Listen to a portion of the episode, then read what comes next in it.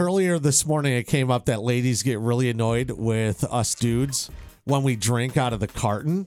And oh my gosh, the status on Facebook just completely blew up with comments. And we just have to start because I posted, I said, ladies, you're going to tell me that you never drink out of the carton at all. And within like 10 minutes, there were 50 comments on there. So Jennifer says, nope.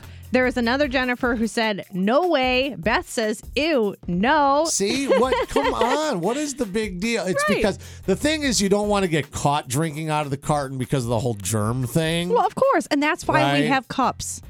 right. Do you think though, if you go back in time, there was a caveman who had a cave woman, and they had their nice little cave that they they saved up all their rocks and stones to buy. Right. That there was some sort of a water jug.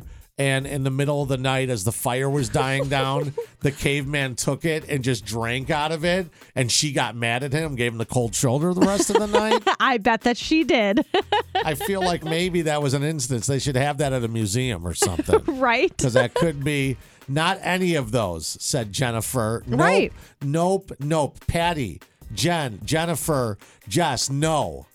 Uh, Lori said, I do, but nobody else better. That's hilarious. Oh, see, Amy said, yes, my iced tea jug, but no one else drinks out of it. Right. Okay. Well, I'm talking about the community, the, the Right. milk and. Yeah, Cindy said, nope, never. Gross. Nancy, never. Julie, nope. Do you want me to keep going? No, I know. I mean, the status just started to blow up after posting it.